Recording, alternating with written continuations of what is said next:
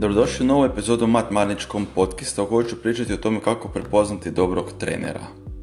Mogu reći da je ovo pomalo tema o kojoj sam se dvoumio da li da govorim ili ne, ali zapravo treba, jer treba znati izabrati dobrog trenera te osobu prije svega koja će se nazvati time da uopće bude trener.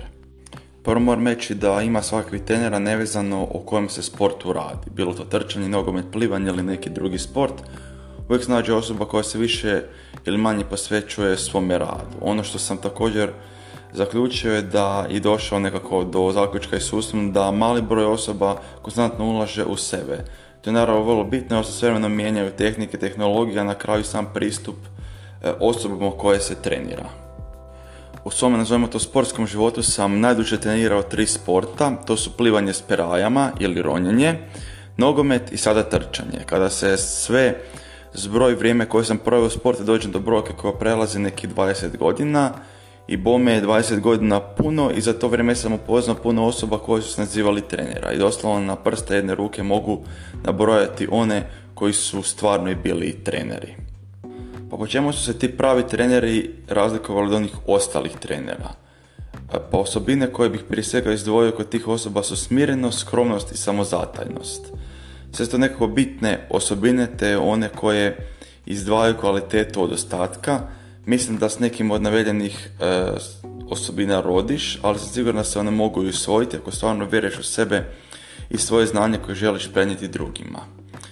Svi znamo naravno da znanje moraš teći iskustvom, ali tu ima svega. Velika većina onih koji imaju iskustvo, a ne znaju ga prenijeti na druge osobe i obratno. Još jedan detalj koji sam uvijek uočio je taj da kvalitetan trener rijetko sebe hvali. Pusti da to za njega odrade rezultati i ljudi koje trenira. Svi oni koji se samo hvale nekim rezultatom, koga sve treniraju i raznoraznim epitetima koje vole da ih okružuju, obično za sebe skrivaju loše trenere. Barem je tako uvijek bilo do sada moje osobno iskustvo. Ako imaš neke slabosti, njih je naravno najlakše sakriti iza nekog lažnog paravana koji obično na kraju padne. U tim sportovima je teže imati kvalitetnog trenera jer obično igrači nisu ti koji odlučuju tko će biti trener, nego to određuje uprava kluba. Ali zato u individualnom sportovima poput trčanja mi sami možemo odlučiti tko će nam biti trener.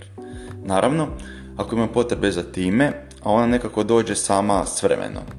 Kada se odlučiš za neki ludi podvig za koji misliš da možeš napraviti, ali nisi 100% siguran da ćeš ga izvesti, onda je tu bitna osoba, trener koji će te pravilno usmjeriti. Kao što sam već spomenuo, prilikom odabira osobe za koju bi volili da vas trenira, pripazite malo na spomenute osobine.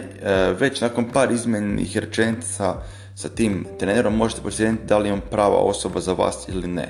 Ako razgovor krene u smjeru što vi ne želite, nego se počne pričati o prošlosti, prošlim uspjesima i slično, znate da ste krivo skrenuli. Nema tu jednostavno sreće i tražite dalje.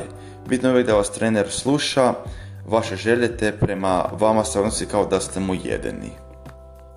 Još jedan pojam koji je vezan za trenera i općenito za treniranje je napredak. Sad imali mi trener ili ne, treba znati da napredak u svim sportovima ide postupno.